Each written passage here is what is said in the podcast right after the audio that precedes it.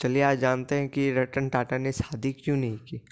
ठीक है, interesting topic है, सब कोई अलग अलग गेस कर रहे थे, पर चलिए आज को जानने की कोशिश करते हैं। ठीक है, तो ये स्टोरी है, मतलब जब वो यंग थे, जब कॉलेज में पढ़ाई कर रहे थे, तो वो एक फॉरेनर से प्यार करने लगते हैं। ठीक, तो वो फिर बोलते हैं कि शादी वगैरह करना है, तो वो शादी वगैरह के लिए तैयार हो जाते हैं, मैरिज के लिए। फिर उनकी दादी को कॉल आता है कि वो बहुत ज़्यादा बीमार है। तो क्या करते हैं कि अब बचपन से भाई आप वो दादी के ही के पास ही रहे थे, क्योंकि उनके माता और पिता के बीच में डाइवोर्स हो गया था जब वो दस साल के थे तभी। ठीक है, तो फिर वो अपनी मतलब गर्लफ्रेंड को बोले कि चलो भाई इंडिया चलते, उधर में शादी करेंगे दादी के आशीर्वाद से। तो वो जो लड़की थी वो मतलब क्या है कि अपने पेरेंट्स से जाके पूछी, तो उसमें इंडो चाइना वार चल रहा था नाइनटीन सिक्सटी का टाइम में। ठीक है, तो उनके पेरेंट्स ने बोला कि नहीं, अभी तो वार चल रहा है इंडिया में, तो जाने तो नहीं दे सकते। तो रतन टाटा अकेले आ गए। फिर अब उनकी दादी का देहांत वगैरह हो गया, तो वो फिर वगैरह किए। और उधर फॉरेन में क्या है कि उनकी जो गर्लफ्रेंड थी उनका किसी और लड़के से शादी कर करा दिया गया।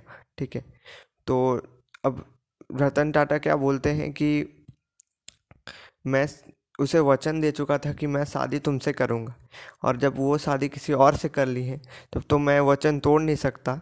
ठीक है, तो मैं शादी नहीं करूँगा। ठीक है, तो वो अभी तक वो शादी नहीं की। ये कमिटमेंट का एक एग्ज़ाम्पल है भाई, कि कोई आपके साथ कमिटेड नहीं भी हो, उसके साथ भी अगर आप इतना ज़्यादा कमिटेड हो तो ये महानता से कम नहीं है। इतना बड़ा महान चीज़ मतलब मानने लायक है भाई। It's great great salute to Ratan Tata, so committed person.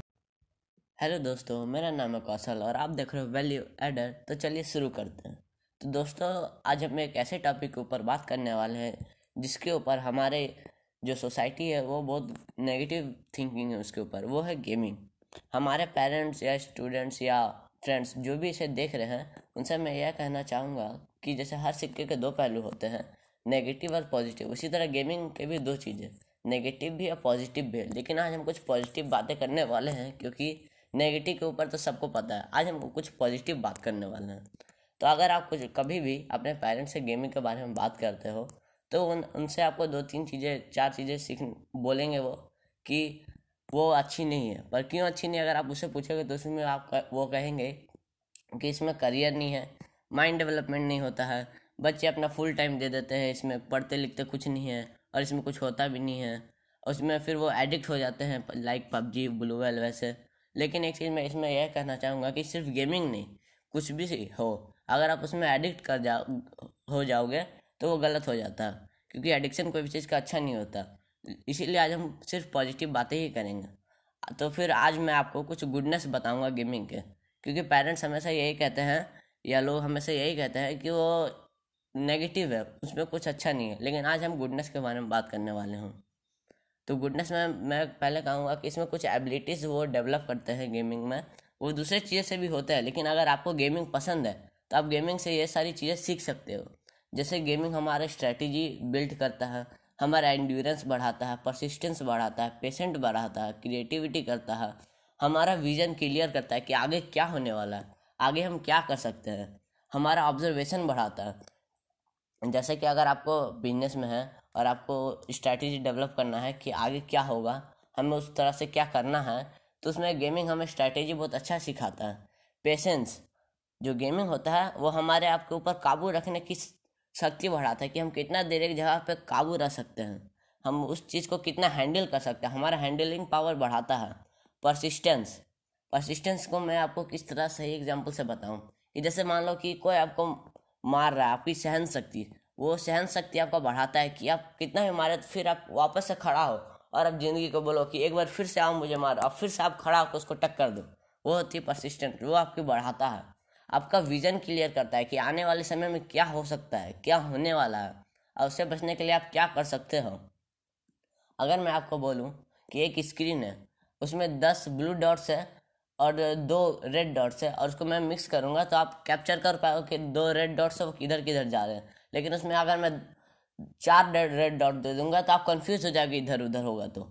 लेकिन जो गेमिंग वाले होते हैं उनका नहीं होगा, क्योंकि उनका ऑब्जर्वेशन बहुत क्लियर होता है कि वो हर एक चीज़ को ऑब्जर्व कर पाते हैं कि क्या हो रहा है, नहीं हो रहा, कौन चीज़ किधर से किधर जा रही है, वो ऑब्जर्वेशन होता है। और एक उसमें गुड थिंग होता है, वो होता है मल्टीटास्किंग। आप मल्टीटास्किंग बहुत कर सकते हो उसमें, और टीम वर्क भी वो हमें सिखाता है। जैसे अगर मैं बैटल रॉयल में बोलूँ तो अगर आप स्क्वाड खेलते हो तो आप अगर लीड करते हो तो उसमें टीम वर्क की बहुत ज़्यादा ज़रूरत होती है, वो टीम वर्क आपको सिखाता है वो गेमिंग। और मल्टीटास्किंग में बोलूँ तो जैसे कि मान लो अगर हमने एक, मैंने एक रिपोर्ट पढ़ा था कि जब का, कार एक्सीडेंट होता है तो उसके चार सेकंड पहले लोग क्या कर रहे होते हैं, ड्राइवर कोई रेडियो में बि, ए, बिजी हो जाता है, तो कोई मोबाइल में कोई दूसरा आर्टिकल पढ़ने लगता है। मतलब वो मल्टीटास्किंग एक बार हम नहीं कर सकते, इसलिए ज़्यादातर एक्सीडेंट होते हैं। वो मल्टीटास्किंग का चीज़ आपको बढ़ाता है।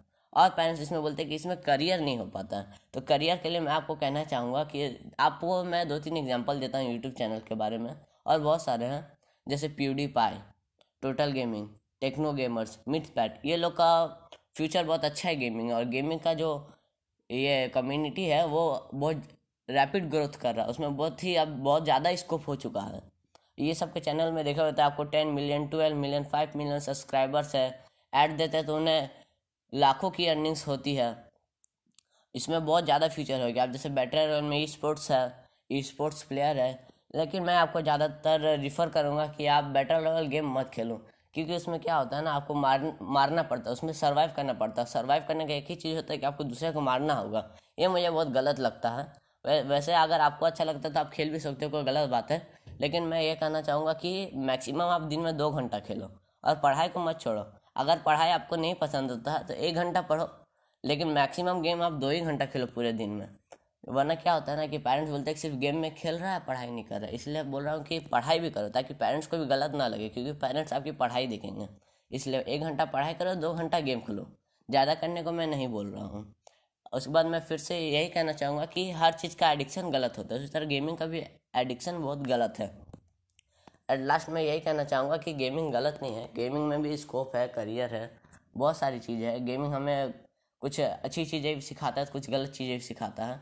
इसीलिए मैं गेमिंग को उतना नहीं प्रीफर करता हूँ, लेकिन गेमिंग गलत नहीं है। हमारे सोसाइटी का थिंकिंग बहुत नेगेटिव है, इसीलिए मैं कहूँगा गेमिंग भी अच्छा है, करियर भी है। उसका एग्जाम्पल मैंने आपको बता दिया, techno gamers, MythPat, total gaming etcetera बहुत सारे हैं। हम मिलते हैं अगले एपिसोड में, तब तक के लिए बाय बाय, और अपना ध्यान रखना।